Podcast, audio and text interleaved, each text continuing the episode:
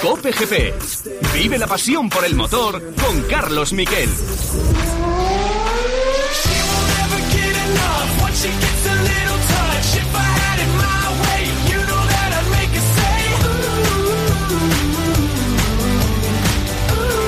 Hola, ¿qué tal? Buenas tardes, bienvenidos a Cope GP. Empieza aquí una tarde en la que vamos a tener de todo, vamos a tener de todo a la espera de esa final de la Champions League que va a enfrentar al Manchester City y al Inter de Milán con un favoritismo del City del 90%. Esa es mi opinión personal. Pero hablando de motos, estamos a punto de que se inicie la carrera al sprint del Gran Premio de Italia de motociclismo. Vamos a ver una lucha apasionante por el triunfo con un eh, Alex Márquez que sale en la tercera posición finalmente, la sanción la cumple mañana. Segundo Mar Márquez, su hermano. Primera vez que dos hermanos están juntos en la parrilla de salida. Y tercero Peco Bañaya. Esa es la situación de cara a esta carrera de sprint que siempre es frenética. Recordemos, en torno a 19 minutos. La segunda fila de la parrilla la tiene la completa Marini Miller y Jorge Martín. Cuidado con Jorge que es uno de los candidatos a la victoria y es el mejor español en la clasificación del Mundial. Ahora mismo que están dando la vuelta de calentamiento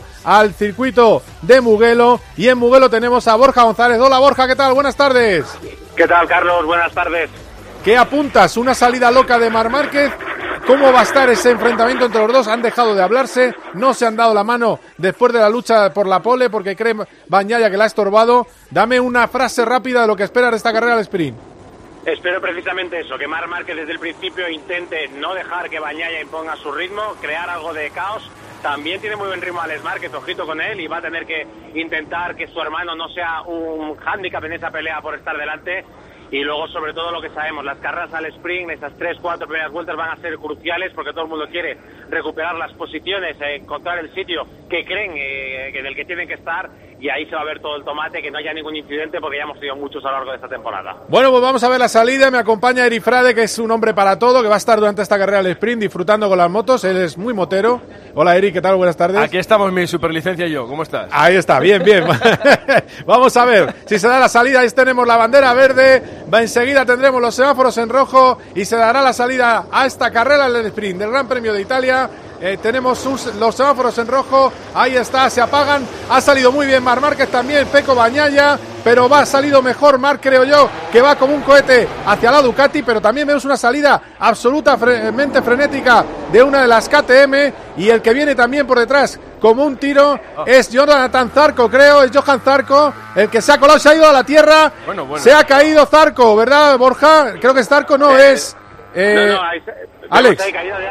Alex Márquez. que se ha caído en ese inicio, en esa primera parte de la carrera. Decíamos que había que tener muchísimo cuidado y Alex Márquez que además eh, tenía eh, muy buen ritmo de carrera, lo estaba diciendo, él se veía muy cerquita del ritmo de Bañaya, casi el segundo mejor, y ha perdido una gran oportunidad en esta prueba, va a tener la siguiente oportunidad mañana, pero como has dicho tú antes, cumpliendo con esa penalización que le va a hacer salir sexto.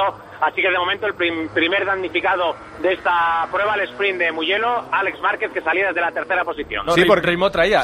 Estaba haciendo un por fuera, tan por fuera que se ha ido fuera. Se ha, colado demasiado. Fíjate, yo pensaba que era su compañero Zarco porque eh, salía de mucho más atrás. Y resulta que no, que es él el que, el que se ha el que bueno, no es su compañero, pero tienen unos colores parecidos. Es, Zarco es compañero. Y ojo que está empezando a llover. Borja, ¿cómo está la climatología en Italia? Porque veo ya gotas en las cámaras y ahora mismo la situación es complicada.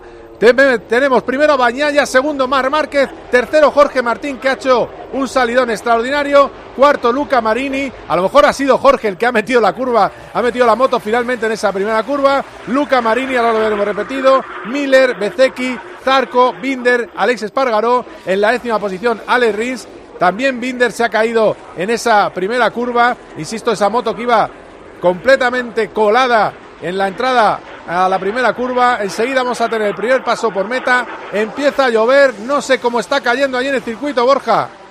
De momento poco, no se ve prácticamente nada, pero es verdad que está muy tapado, lleva todo el día muy tapado. Había previsión de que empezase a llover precisamente a estas horas y puede cambiar por completo el panorama de la carrera, porque eh, la lluvia, no hemos tenido todavía lluvia durante la prueba del sprint, estamos acostumbrados a tenerla en carreras normales en seco, pero eh, de momento eh, va a ser un, un, factor a tener muy en cuenta, porque como se ponga a llover, el caos que se puede montar es tremendo, y en ese caos normalmente el que navega muy bien eh, valga el símil con lo de la lluvia, es Mar Márquez, que suele ser muy eh, valiente o mucho más arriesgado que los demás. También Miller es un piloto que suele aprovechar estas circunstancias. Eh, por cierto, Marc que ha perdido ahora la segunda posición eh, con respecto a Jorge Martín. Decía el jefe de su equipo, Gino Borsoy, que Martín, que es uno de los que mejor ritmo también tienen, que no le había salido muy buena vuelta esta mañana, pero que creían que tenía muchas opciones de poder pelear por la carrera y siempre será considerado, desde antes de comenzase el Mundial, como uno de los pilotos eh, más preparado. Primero, ¿eh? Se pone primero, Jorge. Exactamente, más preparado para el sprint. Pero es que ya han sacado la bandera que permite a los pilotos entrar al box a cambiar a la moto de mojado si lo consideran conveniente, que esa va a ser otra. Eh, cuando haya agua en pista, a ver quién decide entrar antes y se acierta la estrategia. El que primero entre, volvemos a, Esto es como. Esto es el mundo del motor unido. Pasa como en Mónaco con la Fórmula 1. El que primero entre, si sigue lloviendo, gana la carrera. Es así de fácil.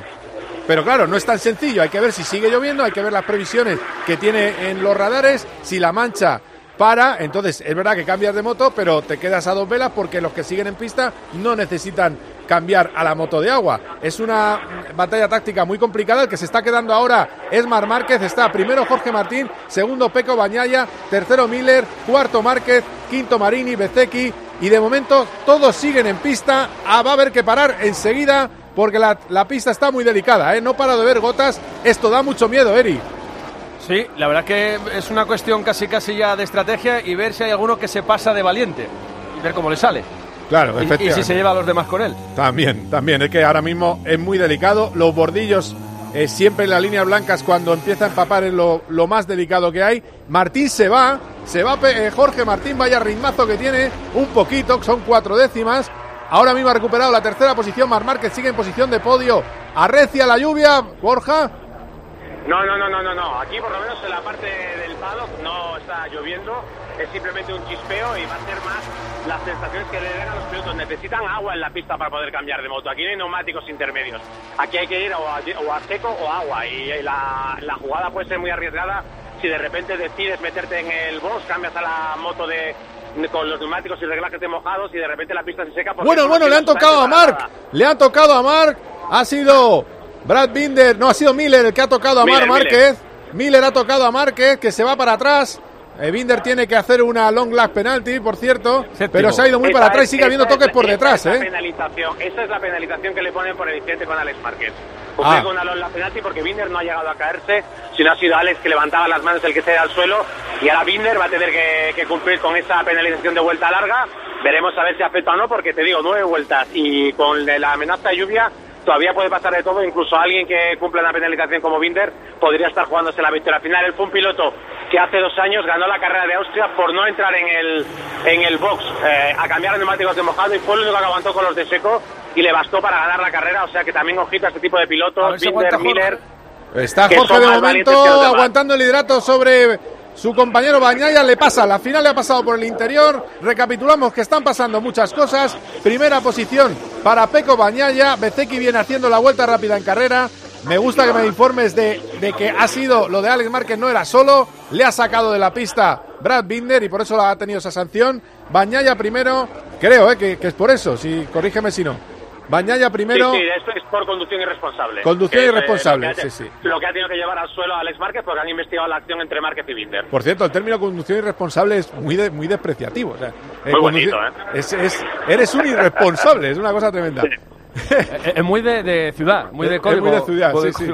De, que alguien a tu lado te dice, oye, me bajo como sigas haciendo esto. Te digo una cosa, Carlos, también redactan sanciones para pilotos que son demasiado ambiciosos, que eso también me gusta mucho. Ah, sí. El concepto es ser demasiado ambicioso. demasiado ambicioso. ¿A dónde vas, Cleofás? Más o menos, ¿eh? Traducido. Bueno, pues primero Bañaya, segundo Martín, tercero Bezeki, Luca Marini cuarto. Hay que ver qué mal lo tiene ahora Mar Márquez, que está en la octava posición después de que Binder le tocara. Ha tocado a dos hermanos, eso, eso está muy bien para los datos de, eh, de René Rivera. Tocar a dos hermanos en la misma carrera. No, ha sido, Miller, ha sido Miller. Ah, era Miller, perdona, joder, estoy yo bueno. Bueno, va a sido Jack Miller. caída de Rins, por cierto. Bueno, se cae Rins. Es que es un milagro lo que hace Mar Márquez, ¿eh? Es que no hay una onda a la redonda, cerca. Es una cosa extraordinaria. Ya sé que luego se enfada y le deja de hablar eh, Ahí vemos el toque, efectivamente, le ha tocado a Alex Márquez, madre mía, y el que se estaba, el que ha conseguido meter la moto en la primera curva ha sido Jorge Martín, que ha hecho un salidón extraordinario. Ocho vueltas para el final. Hay bandera amarilla en el último sector. Bañaya, Martín y Bezeki están liderando la prueba y hay un corte ya Hay huecos, con eh. Zarco. Hay un huequito. También se cuela ahora Jorge. Está viendo coladitas. Yo no sé si va con este chispeo va a acabar. Vamos a acabar viendo cambio de moto. Solo quedan siete vueltas para el Es final. verdad que, que se ve que lo peor está en el segundo y en el tercer sector, porque lo que está más cerca del pado que lo que dice Borja se ven las nubes Está más a- bien. se ve azul, el Sí, cielo más que está, otra cosa. está bastante bien para, para lo que podría estar. Se ve claridad, pero bueno, vamos a ver. eh, efectivamente, lo de Binder no tiene nombre y lo de Miller. Miller es sancionable, Borja. Es que, no sé, me llama la atención que. Con, yo, yo creo la de la de Binder obviamente es una conducta irresponsable. Eh, lo de Miller me da a mí más que es eh, fragor de la batalla porque esto pasa continuamente y bueno, es difícil medir estas distancias. eh, le ha pasado también alguna vez al propio Mark y no creo que, que llegue a mayores, no creo que lo investiguen después de la, de la carrera, pero sí que es verdad que ha sacado un poco de, de juego a, a que estaba en ese momento peleando en esas posiciones delanteras y ahora se ha quedado un poco rezagado, todavía está dentro de esos eh, primeros puestos, pero se mantiene en la, en la séptima posición, eso sí, con todo el mundo muy, muy apretado. Estamos a siete vueltas del final, os recuerdo, estamos en Cope GP. Es que el Cope GP empieza así de frenético porque es llegar y venga a correr las motos. Eh, mañana tendremos otro Cope GP especial y hoy vamos a hablar de las 24 horas de Le Mans, vamos a hablar de Fórmula 1, tendremos dos entrevistas muy especiales, una con Esteban Ocon y otra con Antonio García, que es el gran ausente. ¿Te cabe de- todo? Sí, me va a caber todo. Sí, sí, me va a caber todo. Casi no entra todo, bueno, es otro tema, pero me va a caber antes, previamente, pero va a caber todo. El caso es que eh, Bañaya en la primera posición, Bezeki que está, ojo, está avisado de sanción. Puede, puede ser que tenga que, eh, que cubrir una long lap. Eh, podemos usar, decir como dice el, eh, como dice el refrán, que negras nubes se ciernen en el horizonte. Es decir, se ve un horizonte muy oscuro al final de la recta pero luego hay una parte muy clara. Y eso quiere decir, Borja, que va a llover a tope cuando estén los, estén los periodistas dando vueltas buscando a los protagonistas. Me da a mí la impresión, porque esto como que no acaba de descargar. Agradezco, agradezco ese, ese comentario que me apetece muchísimo, pero sí, de todas maneras hay que tener en cuenta, estamos en la Toscana, es una- un circuito, es precioso, no sé si sois capaces de verlo desde la televisión, eh, por lo verde, por el que está rodeado de montañas y en este tipo de zonas es muy fácil que se acumulen las nubes y se queden encajonadas, eh, que no terminen de avanzar. Llevamos con esta amenaza de lluvia eh, desde, desde esta mañana, no ha llegado a llover en ningún momento.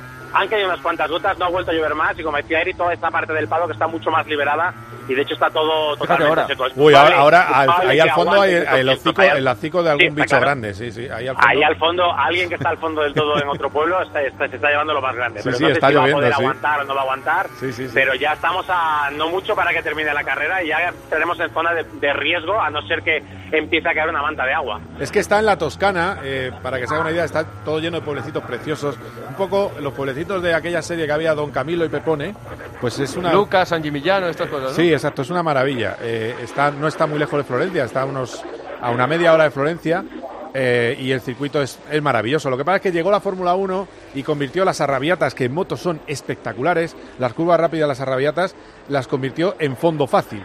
Que es que también es uno de los problemas de la Fórmula 1, de lo mucho que corre en curva de Fórmula 1. Sin embargo, esta moto que estamos viendo pasar, ahora con Bañaya, estas eh, motos que vemos en cabeza, la velocidad punta que alcanzan ahí a final de recta, en el récord creo que está en 362 kilómetros por hora, ¿no? Borja, una locura, ¿no?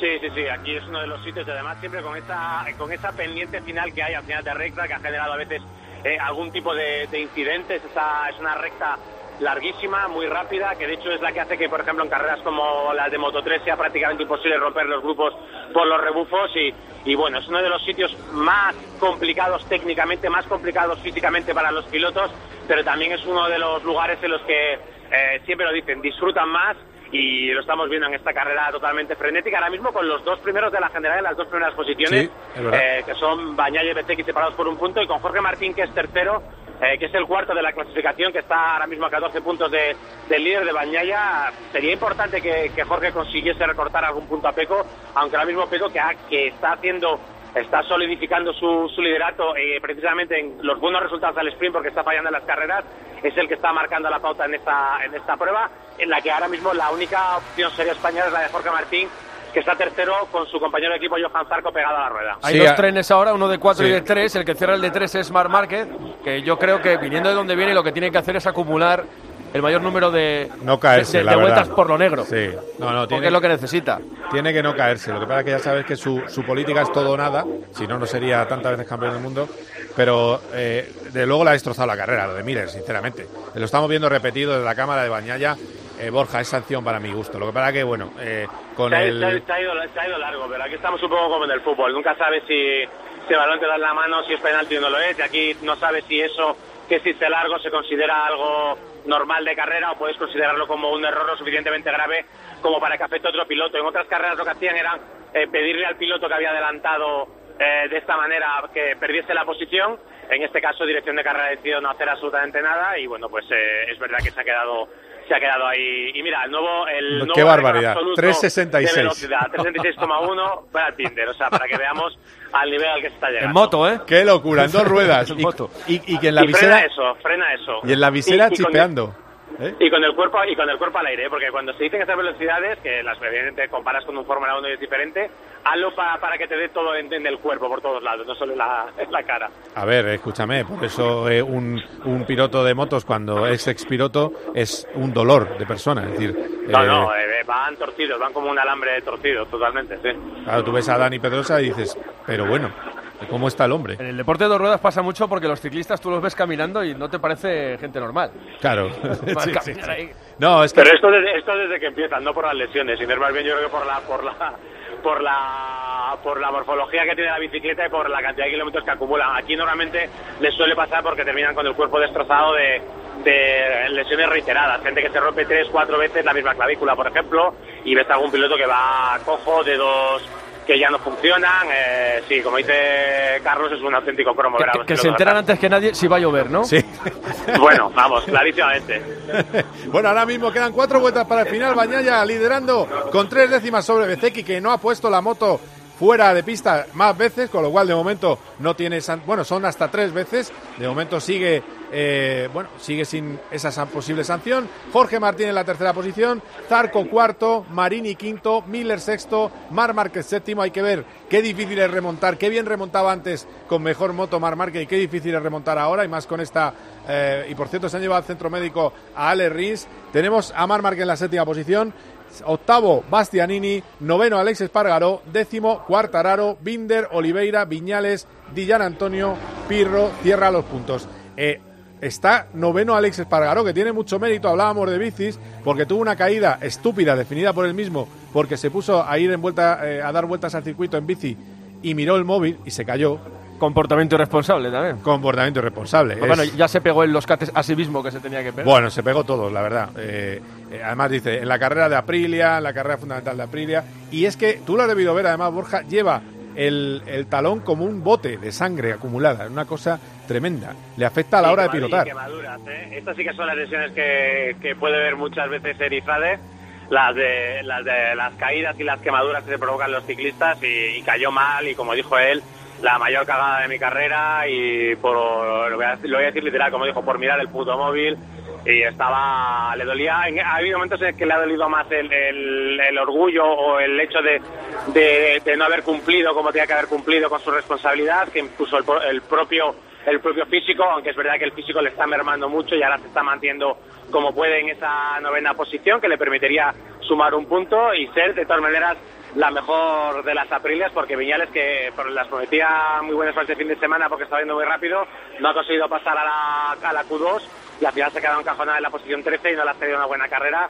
Así que de momento Alex Bragaró, pese a todo, sigue siendo el, el referente de su marca. como, te, bueno. como te pillen el pie de engranar, marcha. Claro, es que yo creo que es el que tiene lesionado, ¿verdad? Es el, de, es, es el de freno. Ah, es el Ah, del es el de freno. freno. Es, Pues tampoco es está freno mal. trasero el que no puede, el que no puede, puede apoyar apenas los dedos, entonces no puede utilizar el freno trasero y eso le complica mucho a la hora de, a la hora de pilotar. Cuidado que todavía gana Jorge, que ya también tiene un aviso de track limits. Bañaya, Bañaya y Bezeki.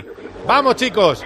Lo negro no vale, hay que ir a lo rojito, donde está todo pintado. Ahí donde tenéis que ir, Peco, Marco, vamos a ello. Bueno, pues ahora mismo Bañaya, la- ya sabes, objetividad. Bañaya primero, a 0-4 Bezeki, tercero Jorge Martín, cuarto Zarco. Todavía tiene alguna opción Jorge, pero también es verdad que tiene que vigilar mucho su parte trasera porque Zarco está yendo muy bien. Por cierto, la lluvia se ha ido a otro lado, a Florencia o donde le apetezca. Ya no hay ni gotitas, así que eh, poco poco remedio para Mar Márquez, que yo creo que era al que mejor le venía. En el campeonato ahora mismo saca cuatro puntos Bañaya Bezeki. Hay que ver todo lo que ha perdido Bañaya este año. Jorge Martín estaría a 19 y Binder a 25. Esa es la clasificación si esto acaba como está ahora mismo a dos vueltas del final con esa distancia que Peco tiene algo más. Es que Peco tiene, por ritmo es el piloto más rápido del campeonato. Está metiendo ahora mismo casi una décima por vuelta. ¿eh? Sí, sí, sí, sí. Ahora, mira una cosa, Carlos. Eh, top 5, 5 Ducatis. También para que se vea un poco cuál es el, panorama. En este circuito, además,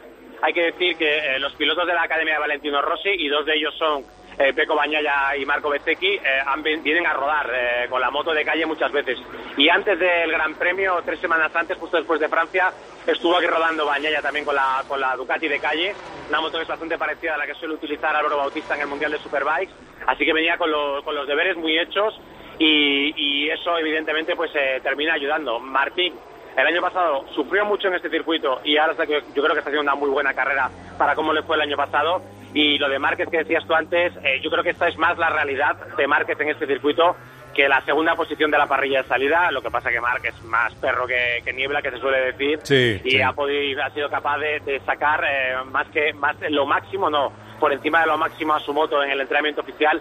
Pero la realidad es que en cuanto a ritmo estaba lejos Así que, bueno, está, se está viendo esa realidad de la onda. Última vuelta, ¿eh? Fuera de juego, exactamente, con Miren fuera de juego y con Riz que está visitando. Ojo, ahí va, ahí va Zarco, ahí va Zarco con Martín, está pegadísimo, pegadísimo. Está subido casi en el colín de la moto de Jorge Martín. Aguanta Jorge, le pueden venir muy bien estos puntos para el campeonato, no puedes colgarse demasiado, aunque la pata negra viene mañana en la carrera principal. Pero estos dos están muy fuertes, están en casa. Bañaya y Bezeki llevan como es la supermoto. Es la Copa Ducati, por desgracia, para el campeonato. La primera no Ducati es la KTM de Miller. Y, yo creo que tiene más ritmo Zarco y lo va a pasar. Lo va a pasar. Lo que pasa es que Zarco no es de los más fáciles compañeros de viaje y puede acabar la cosa como el Rosario de la Aurora. Le vemos encima de Jorge Martín. Vamos a ver si puede aguantar la tercera posición. Estamos ya en el último sector de la carrera. Va a ganar Peco Bañaya. Bezeki detrás. Intenta por dentro. Por ahí no se cabe. Johan ahora intenta abrirse, pero no sé si va a tener buena salida de curva. Yo creo que lo tiene Jorge Martín, pero vamos a ver ese rebufo final. Vamos a entrar en la meta pegadísimo y de momento y al final lo consigue tercera posición para Jorge Martín. Muy buenos puntos para el campeonato, aunque le haya sacado ventajas Bañaya, sigue estando en la pomada a 19 puntos de la cabeza. Jorge Martín, Bañaya primero, otra victoria de sábado que luego los domingos acaban en error, pero victoria de sábado para Peco Bañaya, Bezeki, Jorge Martín, Jonathan Zarco, Johan Zarco, Luca Marini, Miller, Mar Márquez en la séptima posición, a la que le mandó Miller, que está justo delante de él. Octavo Aleix Espargaró, muy bien Aleix para lo lesionado que está. Bastianini, décimo, Cuartararo, madre mía Cuartararo, madre mía la Yamaha, cómo está. Binder un décimo, Oliveira, Viñales, Dillán Antonio y cierra los puntos Pirro. Ha sido frenético, pero salvo lo de Alex, desgraciadamente, por suerte no ha habido ninguna desgracia y ha sido bastante limpio. Dime, Eri. Y qué fantástica es esta fórmula, ¿eh? Te gusta mucho, Mucho, mucho, mucho. es una, una, cosa loca, ¿eh? es una cosa loquísima. Además, todas las carreras. Sí, y... luego, y luego hay que ser muy cerebral para saber si te conformas, si no te conformas. Mira, Yo creo que ha estado muy inteligente Jorge Martín conformándose un poco con esa tercera plaza y dedicándose a defenderse de su compañero. Sí. Porque cada punto puede contar en una, una categoría tan igualada como esta, que que casi casi, no, hombre, no está al nivel de Moto 3, pero, pero sí que, va a ser por detallitos ¿eh? en cada Gran Premio. Es que yo creo que además, tú ten en cuenta una cosa, eh, y ahora Borja nos lo aclarará, son tres carreras seguidas y, la verdad es que, eh, bueno, con tres carreras que tenemos no se puede fallar en la primera, porque además te puedes hacer daño y fíjate el lío. Eh, Borja, carrera limpia, ¿no? Y, pero y buen resultado para Jorge, ¿no? Al final son puntos, siete puntos. Sí, sí, carrera, carrera limpia, y yo creo que es importante no pensar a lo mismo Alex Márquez, claro, que ha terminado por los suelos.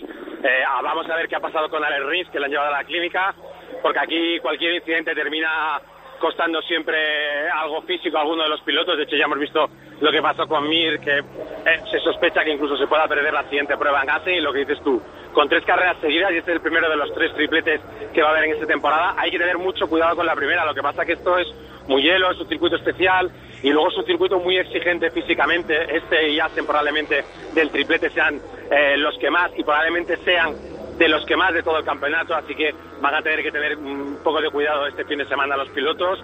Eh, mañana va a ser una carrera importante, lo que pasa que luego eh, aquí nadie se guarda nada y sobre todo hay una cosa que está pasando y es que hemos pasado del estrés del sprint del sábado a suponer que el domingo las cosas son más normales y hemos variado a que ahora la gente en el sprint se prueba, prueba un poco a ver cómo se siente y mucha gente eh, busca su sitio, el que cree que es su sitio en la carrera del domingo, entonces estamos viendo hasta más incidentes en las carreras del domingo, sobre todo en el inicio, que es donde la gente no quiere perder su puesto potencial, entre comillas, el que ellos creen. Así que mucho cuidado con lo que tengamos mañana, también mucho cuidado evidentemente la climatología, pero va a ser una, una prueba muy tensa la de este, la de este domingo porque eh, Bañaya sabe que es rápido, Bechequi también, Martín va a creer que es más rápido y todo el mundo va a pensar que tiene algo más y al final eso termina generando un sobreestrés en la parrilla. Bueno, vaya cara de Mar Márquez, es el momento de hacer un respiro, eh, no vaya a ser que nos coma la desco y enseguida seguimos el análisis de este Gran Premio y las poles de otras categorías eh, aquí en Cope GP. Estás escuchando Tiempo de Juego en Cope, el número uno del deporte. Escuchas Cope. Y recuerda, la mejor experiencia y el mejor sonido solo los encuentras en cope.es y en la aplicación móvil. Descárgatela.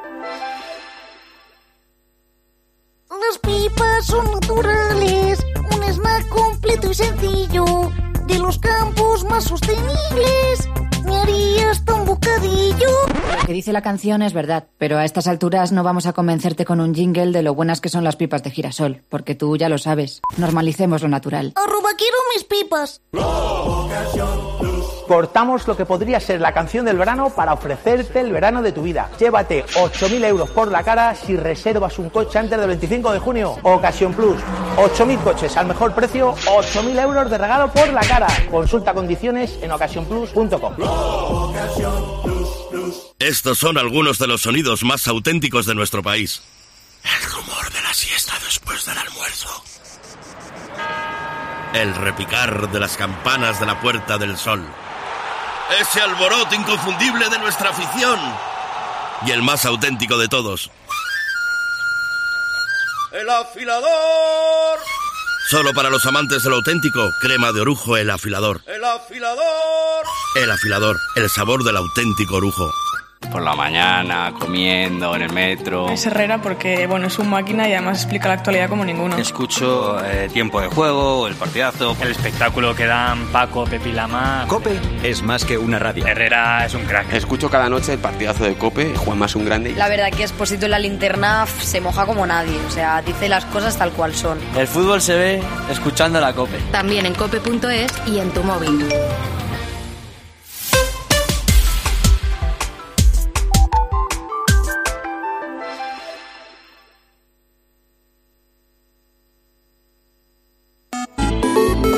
También en Twitter en arroba tjcope y en facebook.com barra tiempo de juego.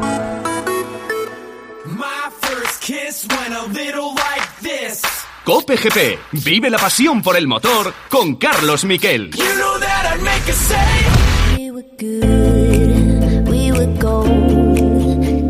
watched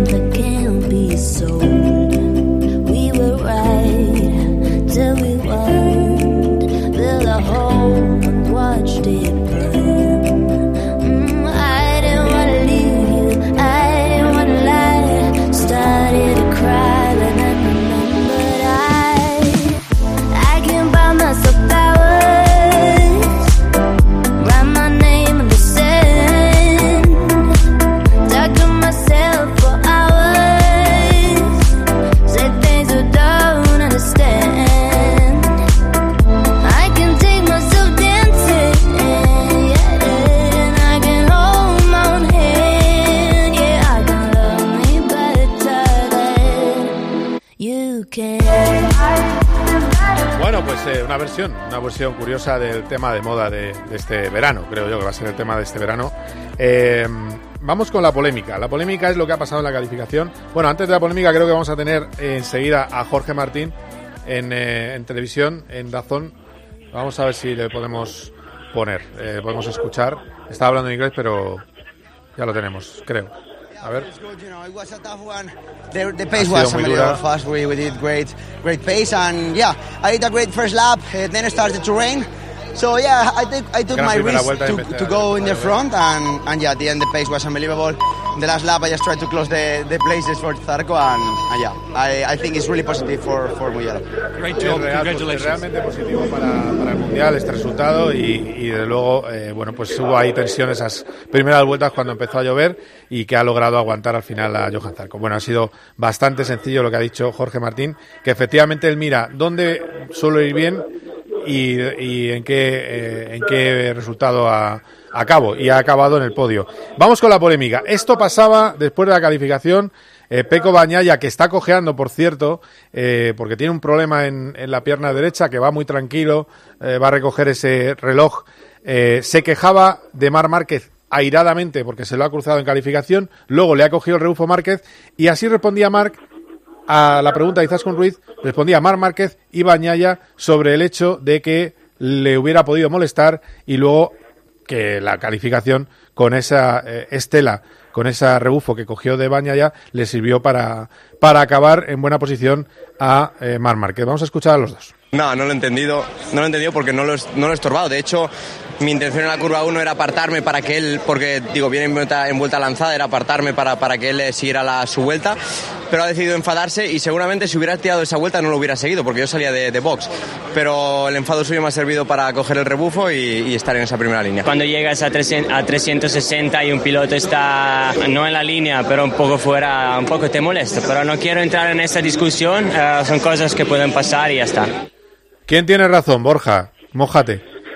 Yo creo que en este caso tiene razón Mark y creo que tiene razón en el sentido de que no se no ve nada en la trayectoria de de, de Bañaya, no está tan cerca como para pensar que le va a afectar que esté Marc Márquez. Yo creo que ha sido una mala interpretación del momento por parte del italiano, que es verdad que ha visto a Marc y se ha puesto nervioso, y luego lo que dice Márquez, eh, eh, el, el, el hecho de que Peco haya cortado, se haya puesto a protestar y demás, es lo que le ha permitido a Marc Márquez salir segundo. Si no, no lo habría conseguido, porque Peco ha cogido, ha empezado a protestar, ya no tengo más remedio porque su posición no era muy buena, era noveno, tenía, no tenía más remedio que tirar una vuelta eh, al máximo y eso ha permitido que Marque se la- le agarrase el rebufo. Yo creo que de hecho, viendo la salida desde el pile, mi sensación era que Marque al que estaba buscando era Bezeki, que es el que ha salido justo delante de él, que se le había ido un poquito, pero tenía margen suficiente en la vuelta como para cazarle y que al final se ha encontrado con el regalo de, tener delante al- a la mejor referencia posible en ese circuito.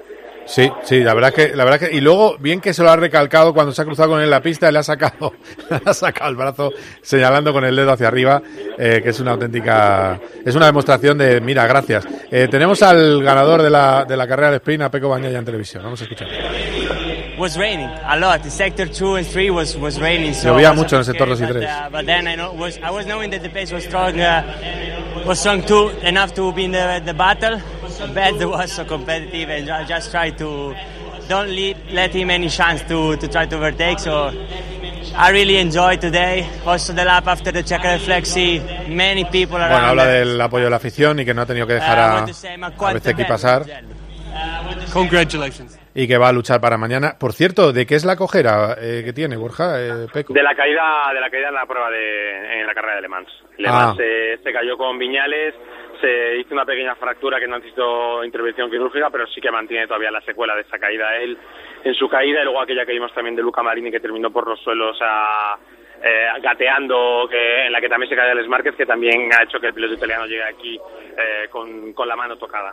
Sí, eh, además estamos, estamos viendo repetido el adelantamiento de la historia, que es a Jorge, pero es verdad que él, lo que él decía, ¿no? He aguantado la presión de tener los dos sectores que llovía bastante y mantener la calma.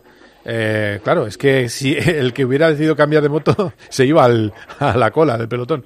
Y, han estado todos ahí eh, aguantando la tensión de, de la lluvia. Vemos el semipodio, todos ahí en el medio de la pista, esas cosas eh, raras modernas que vemos hoy en día. Y por cierto, también contar que la pitada es eh, evidente a Mar Márquez en Mugello. Eso no. Pasan los años y no hay forma, Borja, de que se cure la, el, el asunto. Esto no. No, no, lo que pasa, bueno, está aquí por cierto Valentino Rossi, que ha venido después de competir en, en Le Mans, En no sé cómo se llama la, Sí. eh, la, exactamente, la competición previa, que ha dicho que han ganado, me parece, con su equipo. Y bueno, no había, no había pasado a lo largo del fin de semana, pero hoy yo creo que el tema de la, del entrenamiento oficial, pues sí que ha, ha, ha reavivado las llamas del odio o las llamas del rencor. Y bueno, pues Marc ha recibido la tradicional pitada. Lo que pasa es que no hay muchísimo aficionado la grada Jerez nos dio una sensación tremenda con muchísimo público. Eh, Le Mans batió el récord histórico de cantidad de gente durante el largo de un fin de semana, casi 300.000 personas. Eh, bueno, personas no, espectadores, porque mu- muchos repitieron los tres días, evidentemente. Sí, sí, sí. Y, y la entrada que tenemos aquí este sábado es bastante, bastante pobre. Eh, viene pasando desde que Valentino Rossi se, se retiró y bueno, no es una imagen que, que queramos ver porque luego presuponemos que tanto la semana que viene en Alemania, que es un sitio donde hay mucho aficionado, como en, en la siguiente en Asen, vamos a ver las gradas otra vez repletas. Bueno, para ir terminando, eh, en las otras categorías, tenemos triplete español en Moto 2, que es una barbaridad, Borja. Triplete español En Moto la 2. parrilla, ¿no? ah, no, no, no, no, saco la ha al final. Lowe's ha quedado tercero. Sí, tenemos una pole, la de Canet, Sí, es verdad. que con dudas, porque porque se ha caído, de hecho no, no, no ha vuelto al box a mirarse la mano. Me contaban ahora mismo que le había caído la moto encima, eh, no se había roto, no detectaban ninguna fractura, pero le molestaba mucho. Vamos a ver cómo va a estar. El favorito es Pedro Acosta, eso sí, que es el que está en la segunda posición y es el favorito no por, por la lesión de Canet, sino por lo que ha enseñado el fin de semana y porque el año pasado logró aquí su primera victoria eh, en Moto 2 y se convirtió en el piloto más joven en ganar en la categoría. Tercero va a salir Rose, pero también hay que estar atento a otros pilotos españoles, sobre todo a Fermín Aldeguer y a Alonso López, que han rendido bastante en, en- estos dos días, sobre todo Fermín Aldeguer. Sí, además, y Alonso López ha llegado, ha habido un momento estaba tercero y me he quedado con eso, perdona. Aaron Canet primero, Pedro Acosta segundo, San Lowe's en la tercera posición, Joe Roberts, Salak y Dixon. Esas son las dos primeras líneas, pero Alonso está noveno eh, y Aldeguer octavo. Eh, si hacen una buena salida, pueden estar en la pomada. Así que vamos a ver y a ver cómo está físicamente Aaron Canet. Y en Moto 3, eh, yo a veces no me gusta mucho hablar de la parrilla de Moto 3 porque al final eh, gana, puede ganar uno de los 10 primeros, pero Pole de Onsu, seguido de Kelso, Sasaki y está ahí, el líder Holgado está ahí al acecho. Bueno, más que al acecho, porque resulta que han puesto un montón de sanciones. Hay varios pilotos eh, importantes, ¿eh? Por ejemplo, Iván Ortola, que es el segundo de la general, Artigas, que creo que es el quinto, Moreira, que estoy dando memoria, que creo que es cuarto ahora mismo. Todos estos pilotos eh, van a tener que salir mañana desde la última posición y cumpliendo luego una penalización de vuelta larga. Anda. Otro que está también penalizado es Joel, Joel Kelso, el que ha quedado segundo. Esto quiere decir que la parrilla real en la carrera de mañana va a ser Onchu, que es el que ha mostrado el mejor ritmo de todos. Segundo va a salir Sasaki y en la tercera posición, eh, creo que por las cuentas eh, le toca a Holgado. Holgado, me parece que Sí. está clasificado cuarto. Con lo cual es un gran resultado para Holgado porque tres de sus eh, cuatro rivales, digamos, de los que le persiguen en la general van a estar muy atrás y el, otro que queda es Jaume que también no ha clasificado muy bien, pero con todas las penalizaciones también sube bastantes puestos. Teóricamente, eh, Onchu tiene algo más que los demás. Eh, la realidad, este es un circuito en el que es muy difícil escaparse. Y al ser tan difícil escaparse, eh, hace que el, el favoritismo sea menos. Me parece que sería una buena carrera para Holgado si termina en el podio, para mantenerse en el liderato, Mm. pero no descartes absolutamente nada, porque aunque, lo dicho, parece que el turco es el máximo favorito por ritmo, eh, luego las carreras son otra cosa y como no consiga escaparse aquí es muy difícil, eh, van a empezar los nervios de pelear en grupo y ahí la gestión será importantísima y vamos a ver qué, qué es lo que termina pasando en una carrera que será seguro divertidísima porque no, algo tiene Moto, moto Tres. 3 y tú lo sabes, eh, que divertida es y muchísimo. Es maravillosa. Eh, eh, es más, eh, cuando no me toca trabajar, me salto Moto 2, no se lo digas a nadie. Eh, veo Moto 3 y Moto GP. Pero bueno, eh, mañana no, mañana la veo todas. Eh, gracias, Borja. Eh, si hay alguna novedad, nos avisas. De acuerdo, un abrazo, Carlos. Un abrazo fuerte. Va, quedaos aquí que enseguida hablamos de Fórmula 1 y vamos a estrenar un temazo en Cope GP. My first kiss went a little like this. Cope GP. You know that I'd make a say. Necesito viajar en coche todos los días. ¿Podría reducir mis emisiones? ¿Existen alternativas para lograrlo? Sí, hay opciones para conseguirlo. En Repsol estamos desarrollando combustibles renovables, como los biocombustibles avanzados generados a partir de residuos y los combustibles sintéticos a partir de hidrógeno y CO2, con los que poder alcanzar las cero emisiones netas. Descubre este y otros proyectos en Repsol.com. Repsol, inventemos el futuro.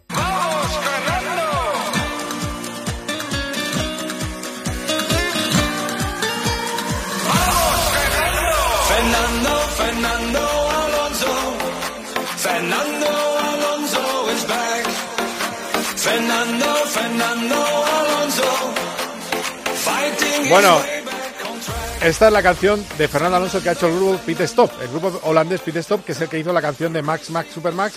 Pues ahora está con este tema. Vamos a. No es que sea gran cosa, pero lo subimos un poquito. Dale, que- dale.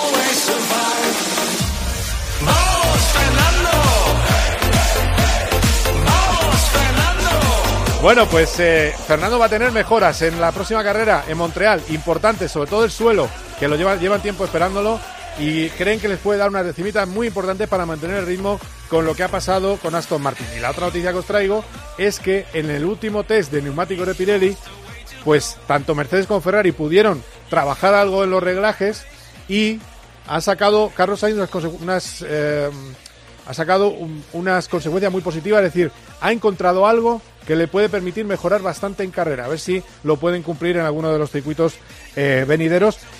Y también me he traído de Barcelona una entrevista con Esteban Ocon. Ocon, después de la carrera de, de su podio en Mónaco, estaba feliz como regaliz y esto nos contaba en la previa del Gran Premio de España en Barcelona.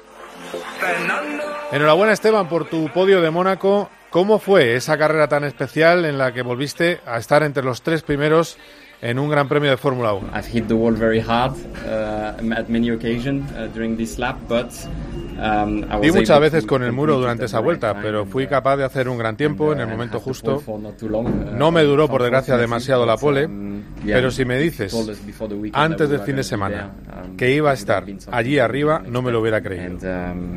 En la carrera tuvimos una gran posición de salida y pasaron muchas cosas. Nunca es fácil cuando sales tan arriba. Um, Los ataques de Carlos, la presión de Lewis Um, después, la lluvia. uh. Fue muy difícil. uh, Pero fue una buena, una buena carrera, tomamos las mejores decisiones y es un uh, gran resultado que se merece todo el equipo. That was extremely difficult, but we took all the right decisions, and, and today, you know, everyone deserves that result from every single member of the team. ¿Qué te ha parecido el comienzo de temporada de Fernando Alonso con esos éxitos con el Aston Martin? I think uh, we are racing close enough. It's okay. Um, not close enough, but we are racing on the track, and um, Estamos luchando en la pista cerca, Fernando y yo. No lo suficientemente cerca en realidad, pero sí que estamos eh, bastante cerca. Y hablando de él, que sé que os, mucha- os gusta mucho hablar de él, sé del fantástico comienzo de temporada que está haciendo. Le tengo un gran respeto. No tengo duda de que sigue en su mejor nivel. Y es algo que sé muy bien porque he estado compitiendo con él los dos últimos años. Y sí, sigue mostrando a todos que es uno de los mejores pilotos de todos los tiempos. Estoy feliz de lo increíblemente bien que lo está haciendo. Espero poder alcanzarle muy pronto y mejorar para poder luchar de tú a tú con el Aston Martin de Fernando. La verdad es que en el podio de Mónaco se os vio una buena relación con el abrazo que os disteis. ¿Está todo bien entre vosotros? Os gusta us, hablar to- mucho de to eso, chicos, pero como ya he dicho, todo está bien. Tengo un gran respeto you por él, como siempre he tenido y siempre voy a tener. And, uh, I will, uh, I will forever have. Y la última, ¿ha cambiado mucho la cosa, el trabajo en Alpine después de la marcha de Fernando Alonso? ¿Tú sigues trabajando lo mismo que trabajabas el año pasado? Exact same work. um, Hago el mismo trabajo que cuando when estaba aquí Fernando. Doy el Um, máximo feedback que puedo a los giving, ingenieros. Voy cada semana a la fábrica. Estoy tan involucrado como siempre y trabajando con el mismo equipo de ingenieros. Um, you know, there's no difference. Gracias, eh. Más podios, ¿eh? Gracias. Bueno, le, le deseaba suerte. No quiero decir exactamente que tenga podios, que tenga buenos resultados, porque me llevo bien con Esteban Ocon. Ya sé que le pitaba a toda la afición en Barcelona, eh, la afición más eh, alonsista, pero eh, ¿qué, queréis que os diga? A mí me cae bien Ocon fuera de la pista, pero también es, ci- es cierto. Tengo mucho respeto por Fernando Alonso, que bien me llevo con él y luego le mandó al muro en la carrera. Es- son como dos personajes distintos. Quedaos ahí porque enseguida, entrevistón pensando ya en las 24 horas más que comienzan a las 4 de la tarde con el gran ausente, Antonio García. My first kiss went a little like this. Cope GP. Vive la pasión por el motor con Carlos Miquel. You know that I'd make a esta hora en la tarde nos empotramos en una operación contra el narcotráfico. He subido a un coche de la Guardia Civil que no está identificado, por supuesto, y estamos ya eh, viajando desde Sevilla hasta... y nos hemos puesto unos eh, chalecos antibalas por razones de seguridad. Teniente, eh, ¿nos puede explicar la mm, equipación que tienen sus hombres? Porque van cubiertos con verdugos. Cuando hacemos un tipo de intervención así, además este personal se mueve también por esta zona de Ya. paisano, pues evitar Para que no queden identificados. futuros reconocimientos. sí. De lunes a viernes de 4 a 7, Pilar Cisneros y Fernando de Aro te ofrecen todas las claves en la tarde de Cope.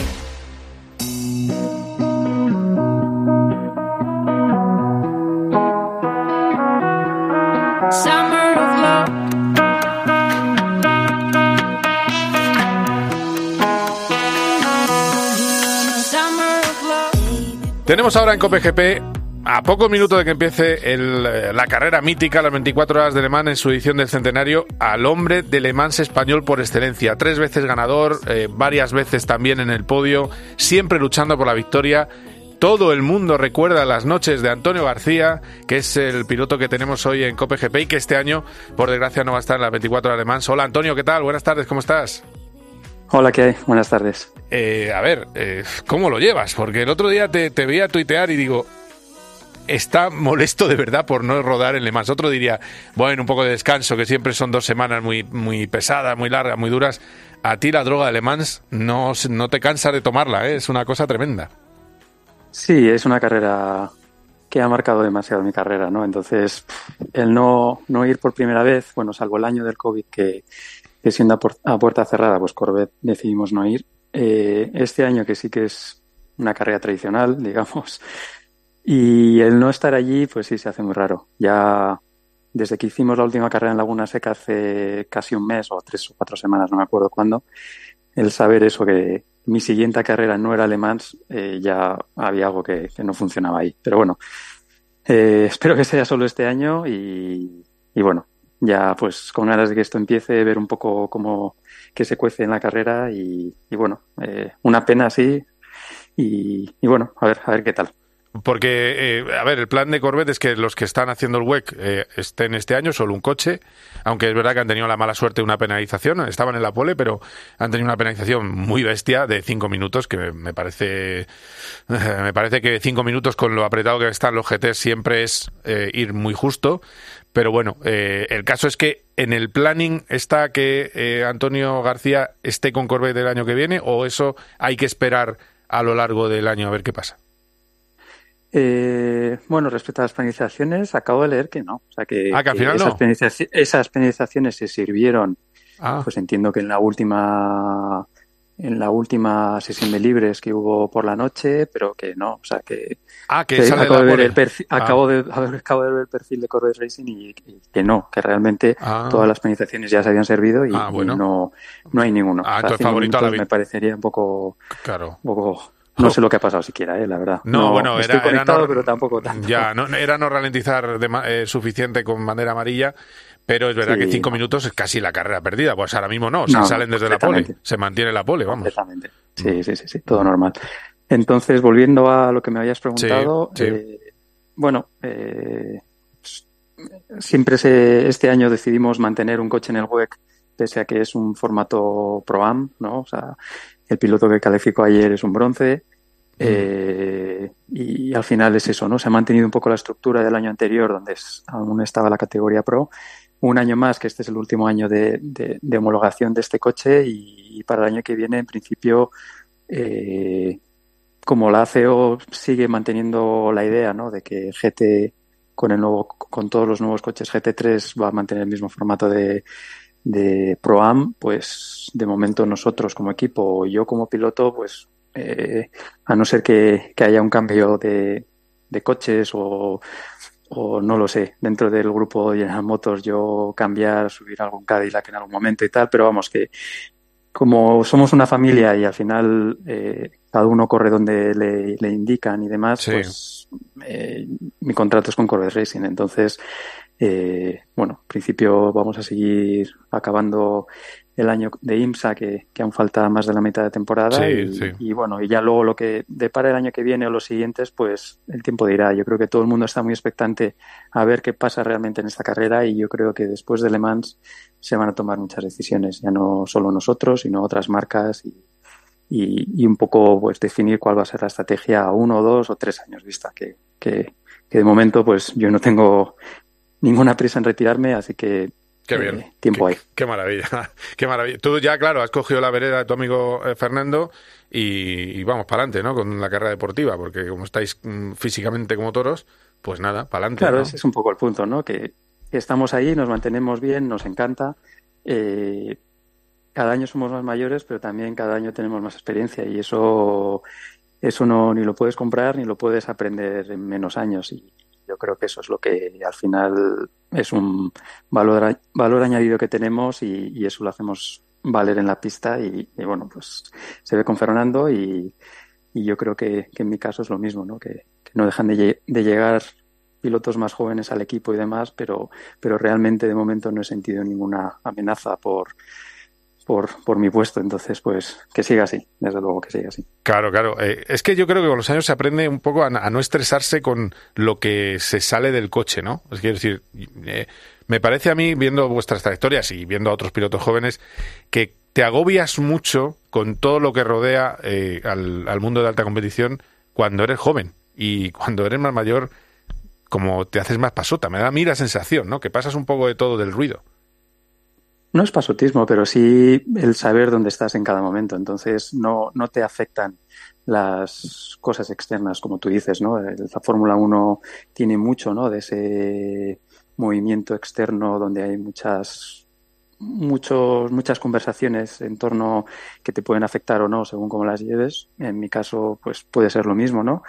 Pero, pero en mi caso, eso, eh, ligado una, a una, una compañía como es Corvette Motors desde hace 14 años y saber que no tienes que demostrar nada a nadie y demás, pues, pues al final es eso, ¿no? Es, es un punto de tranquilidad que te da y, y poder hacer tu trabajo, pues, cada vez que te subes al coche. Y la pregunta también es clara. Eh, ¿Tú puedes estar liberado? te- ¿Tendría que ser con Cadillac esa eh, opción del año que viene? ¿O podrías estar liberado por una carrera, por esas 24 horas, para estar con otra marca? Es que es también, porque estoy seguro que, que otras marcas te, te quieren. Eso es un hecho, porque lo que tú tienes es, es muy valioso.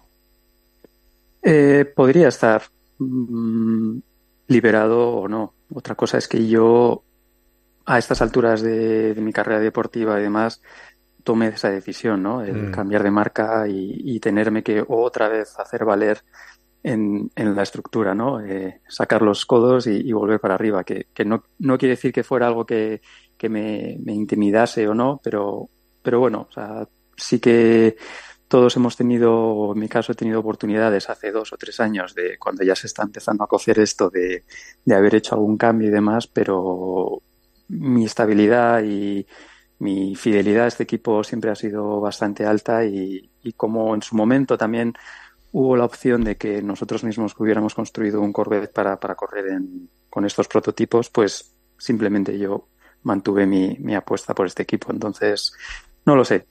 El tiempo dirá, ¿no? O sea, ahora yo te digo que no, no sé si el año que viene de repente las cosas cambian y, y al final este discurso que te estoy dando se, se desmonta, pero, pero mi idea es continuar, tengo contrato para algún año más y, y aunque pudiera liberarme, pues no lo sé, tendría que, que ser algo, pues no sé, bastante espectacular o que cambie mucho mi, mi posición dentro del equipo y demás para que, para que tomas esa decisión.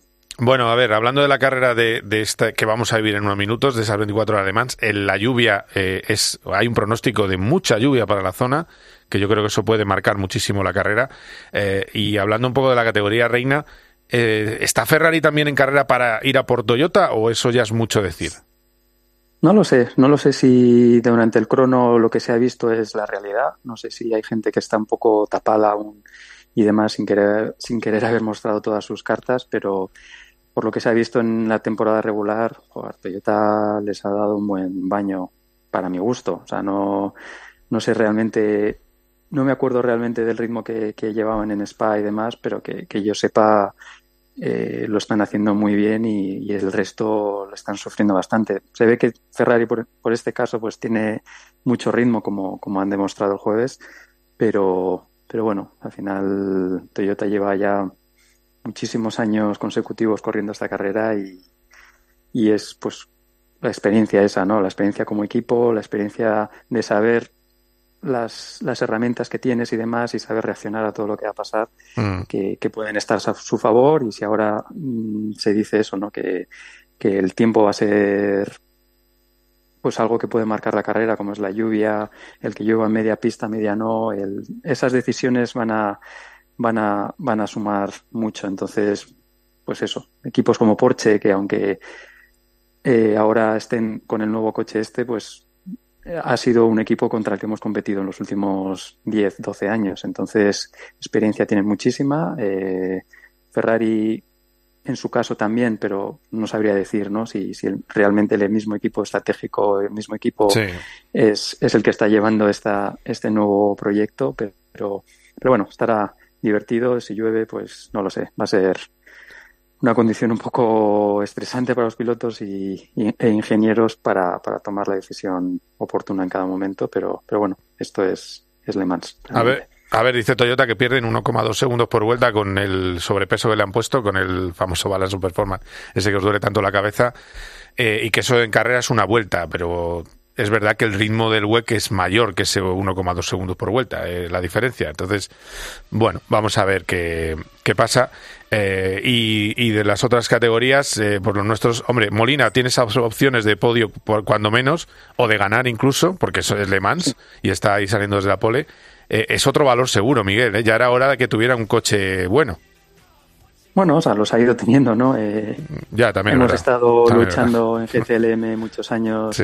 de la mano de Ferrari y, y bueno, ha tenido esa suerte, sí, de que Ferrari eh, decidiera dar el paso y, y- y hacer un coche de estos, ¿no? Eh, o sea, no te, voy a, no te voy a mentir, a mí me hubiera encantado que Corvette Mm. hubiera hecho lo mismo, ¿no? Y, y estar ahí.